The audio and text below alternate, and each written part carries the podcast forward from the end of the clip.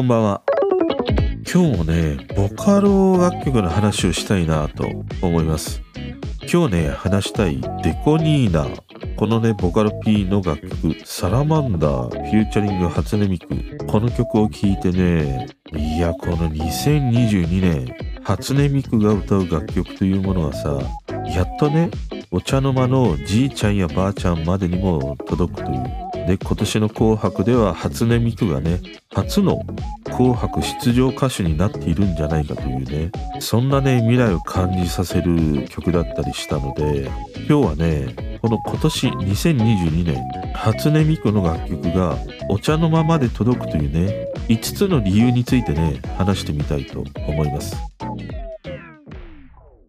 この方角のではバブル世代端っこの僕が完全テレワークで家でばかり過ごすようになり、その日その時に聞いて心震わせてくれた方角を紹介していく番組です。方角好きの方、ポチッと番組フォローよろしくお願いします。また深夜には真夜中の雑談と称して方角以外のトークも上げてますので、そちらもね、ぜひお聞きくださいませ。ついこの前もね、ボカロ曲の初音ミク、プラチナの曲の話をしたんだけど、今年に入ってからというもの、妙にね、この初音ミクの歌声というものがさ、すげえ俺に入ってくるというか、よくこう届いてくることがちょっと続いていてね。で、そんな中で、昨日の夜だったかな？YouTube のさ、音楽系のランキングを眺めていると、このデコニーナ、このボカロ P の作ったサラマンダーという曲がさ、ランクインしていてね。で、早速聴いてみたの。で、この曲を聴いた時に、いや、これはすげえうまいなっていう、その、アドのね、うっせぇわとかさ、オド、ああいった楽曲同様に、ものすごくね、その耳に残るフレーズというものがね、いや、うまい曲作りをするなっていうふうに思ってね。で、このサラマンダーという曲はさ、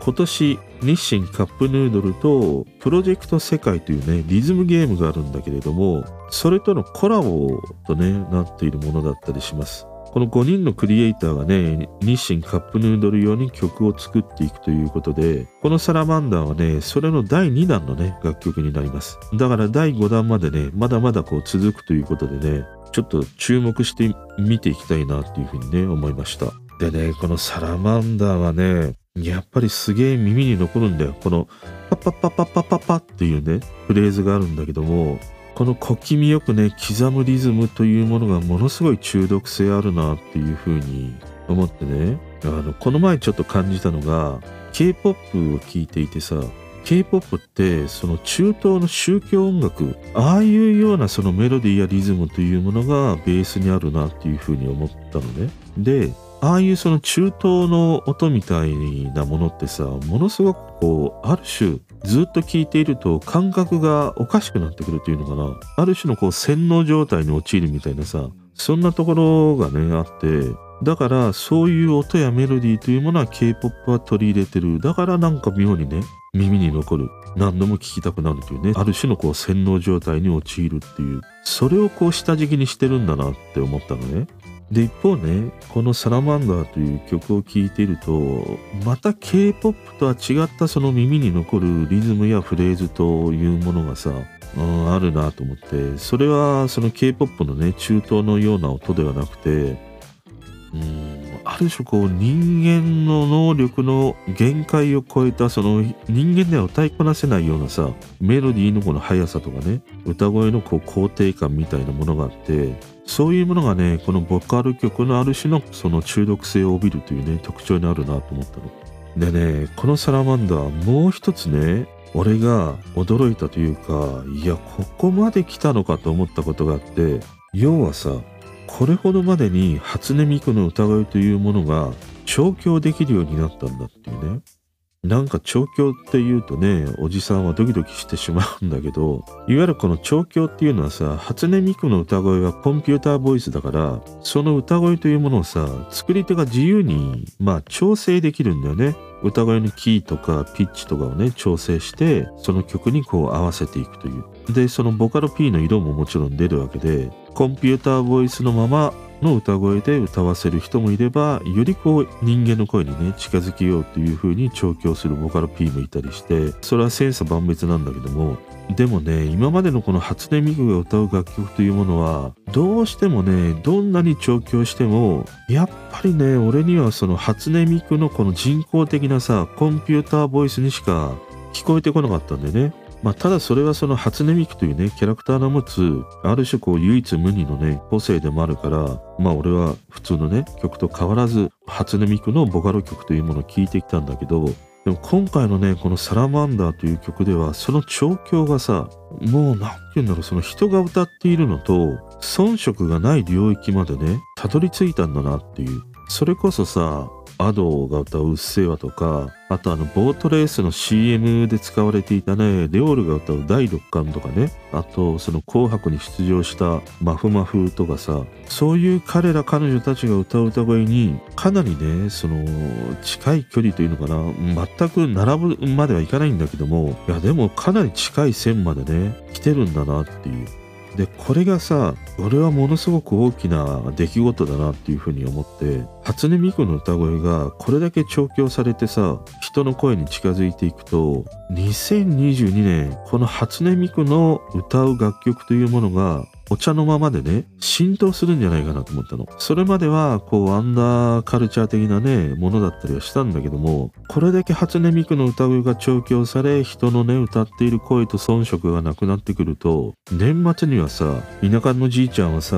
軒先にね、吊るされた干し柿越しにね、星に話しかけ、初音ミクにね、思いを馳せるだろうし、ばあちゃんはね、ぬか床かき混ぜながら初音ミクをね、口ずさむ日が来るんじゃないかっていうふうに思うほどなんだよ。俺はね、この2022年、初音ミクのそんな世界線みたいなものをね、このサラマンダーによってすごいなんかね強くイメージできたんだよね。でねこの初音ミクが今年お茶のままで届くであろう5つのね理由というものをちょっとぼんやり考えてみました。まずね、一つ目。これはね、もう何と言ってもやっぱりアド、あのうっせぇわのヒットがね、ものすごく大きかったです。このアドの登場によって、ボカロ曲というものがね、初めて新橋にいるようなさ、酔っ払ってね、ネクタイ鉢巻きしているようなお父ちゃんたちまで届いたということなんだよね。あの、昨日の関ジャムでもさ、石渡がね、話してたりしたんだけど、いわゆるそのプロの楽曲から流行りのワードが生まれない中でやっと誕生したっていうようなね、話をしてて、いや、そう言われれば確かにそうだなと思ったの。古くはさ、例えばピンクレディーの UFO とかね、例えば窓が博の飛んで飛んでとかさ、沢田研二の TOKIO とかさ、いっぱいそのキャッチーなフレーズに溢れる楽曲というものがめちゃくちゃ多かったんだけど、確かにそう言われると最近あんまりないなっていう、その中でこのうっせぇわの登場っていうのは大きくて、本当にお茶のままでね、浸透したというね、そういう中でこのボカロ楽曲ってものすごくね、そのキャッチーなフレーズに溢れる曲というものがめちゃくちゃに多いんだよ。で、俺は必ずやね、今年のこの流行語大賞の中にノミネートされるこのボカロ楽曲のフレーズ、これがね、出てくるんじゃないかなと思いました。こうしてね、楽しくてね、強い印象に残る、このボカロ曲、そしてこのフレーズというものに、初めてみんなね、アドの登場によって気づいたということで、要はこのサブカル的なボカロ曲というものがさ、耳がほぐされて、自然とね、おっさんたちもこう聞き入れられるようになったというね、この土壌がまず出来上がったということがね、一つ目に挙げたいです。そしてね、二つ目。これはね、やっぱり今の音楽トレンドのど真ん中にある楽曲ばかりということが言えるなと思ったの。これもね、やっぱり昨日の患者も見てて、とにかくその今の曲っていうのは、ギュッとタイトにね、言葉もメロディーも詰まっていると。要は隙間なく曲が進行していくというね話をしてたんだけどこれを突き詰めていくとさ要はイントロもなければ感想もないし言葉の余白もないというもう全てがさ、なしなし状態になっていくということなんだよね。でも、その、ある種の究極系のものというのが、もう10年以上前からね、歌われているボカロ曲のそれなんだよね。もうこの人間が歌いこなせないようなさ、BPM のね、速さとかリズム、その早口言葉で呪文のようなね、言葉の密度感というものは、このボカロ曲のねもうある種のこう伝統的なものだったりもするからね。そう考えると今のこの音楽のトレンドのど真ん中にあるというのがこのねボカロ楽曲だなっていうふうに思いました。だからやっとこの時代がねボカロ曲に追いついたというねことでもあるなっていうふうに思いましたね。3つ目 TikTok との親和性ですね。まあこれはもう言わずもがなこのリズムとテンポというのはねもうこれはね TikTok との親和性が非常に高いですね。で結果多くのユーザーに使われる楽曲になるというね。やっぱりねこの使われる曲ということがすごく大事で聴かれるだけではなくて使われるとかねカラオケで歌われるっていうある種その聴いてる人が能動的にアクションできる曲というものがやっぱり大ヒットにはもう不可欠だったりするからね。そんなこと思ったね。ただねこのボカロ曲一つね弱点としてあるなと思ったのがいわゆるさその踊れる曲っていうものがねまだないんだよね。そのニコニコの中で踊り手と言われる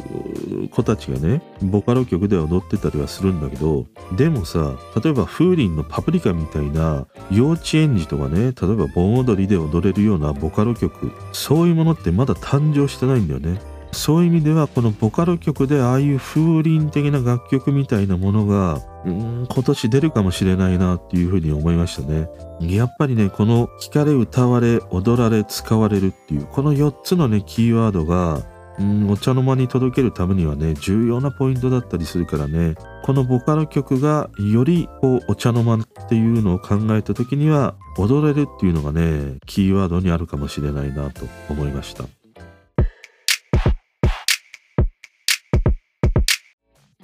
で4つ目、まあ、これはそのやっぱり J-POP 界この中においては常にその新しい才能をね欲しているということでまあこれはもうずっとね続いていることなんだけども特にさここ最近感じるのがある種こうエバーグリーンで残っていくだろうなっていうミュージシャンが数多く出てきているように思うんだよ。近年の中でもねこれだけそのずっとね残り続けるミュージシャンの人たちの台頭というものが目覚ましい時期ってないと思うほどにね今の時代はすごいなっていうふうに思うんだよね。でちょうどね昨日友人とも話していてそのゆとり世代いろいろね言われてたりはするんだけどもまあいい面悪い面がある中で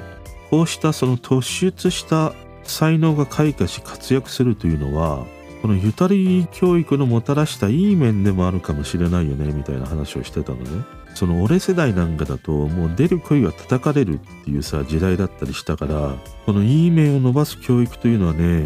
こうした才能を持つ人をより伸ばすという意味ではねいい教育だったのかもしれないなっていうその成果がね出てるなっていうそんなねことをね話してたりしたんだけど。でやっぱりこの新しい才能のね発掘というものが、まあ、かつては近所のねスター誕生とかモームスのああいうオーディション番組から始まり家庭のさバンドムームとかねあったりはしたんだけどまあ今の時代はそれがソーシャルになってね YouTube や TikTok というところからだったりはするんだけど案外知られていないこのやっとねニコニコ文化というものにスポットが今年はやっぱり当たるだろうなっていう。それはこのアドやね米津玄師あと夜遊びの綾瀬。ああいった彼らの登場によってねこのボカロ P というものに注目が集まって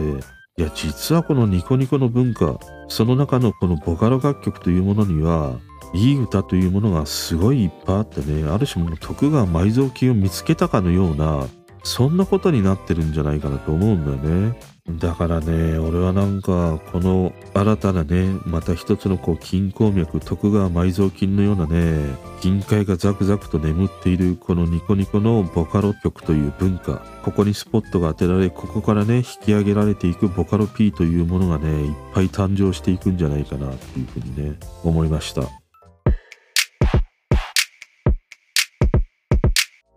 そしてね、最後5つ目。まあ、これは一番最初にも話したんだけど、やっぱりね、この調教の精度の高さがあるなっていう風に、今回ものすごく思わせられました。この初音ミクの歌声の調教がさ、よりこう、人間の歌声に近づくほど、老若にゃんにょ、相変わらずね、言えないんだけども使いたくなる、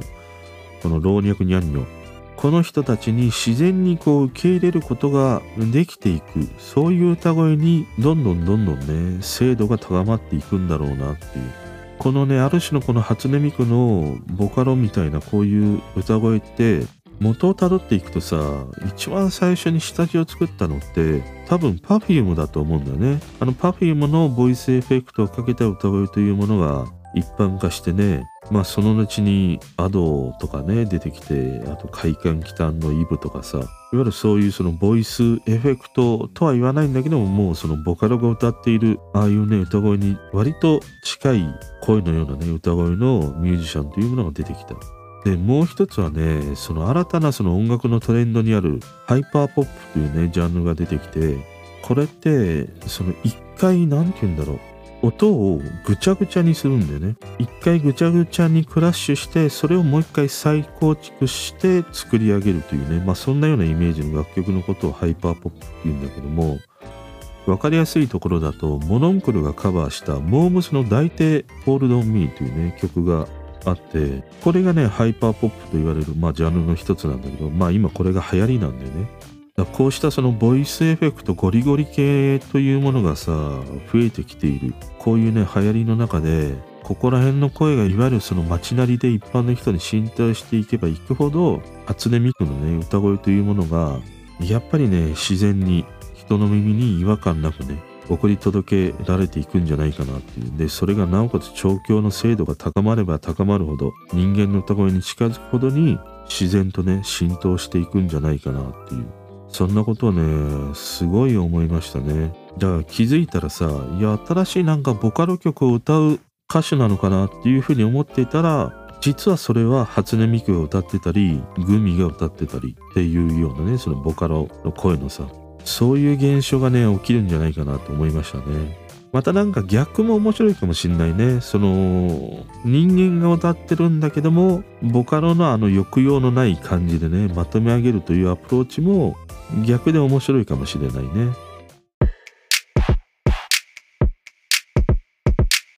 ということでね、今年このボカロの初音ミク楽曲というものが、俺はお茶のままで浸透し、年末の紅白にもしかしたら初音ミク初出場するんじゃないかなっていう、そんな土台がね、揃った1年になり、ヒット曲みたいなものがね、生まれてくるんじゃないかなって、今回このサラマンダーを聞いていてね、強く思いましたね。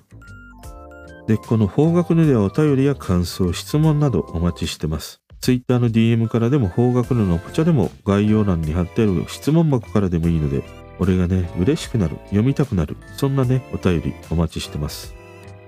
しかしこのボカロの調教の精度が上がっていったっていうのはまあソフトやハードの技術的な側面もあるかもしれないけれどもやっぱりその細かなねボカロ P の創意工夫というものがやっぱりすごいんだろうなっていうふうに思うね。だって一文字一文字音をさ作り調教していくわけだからね。そのなんか労力たるやすごいんだろうなっていうふうに思うね。だから近い将来その人間のこうイントネーションとかさ息継ぎそういったものまでもコピーできてボカロで再現するようなねそんな近未来というものがね、近いんだろうなっていうことを予感させてくれたな。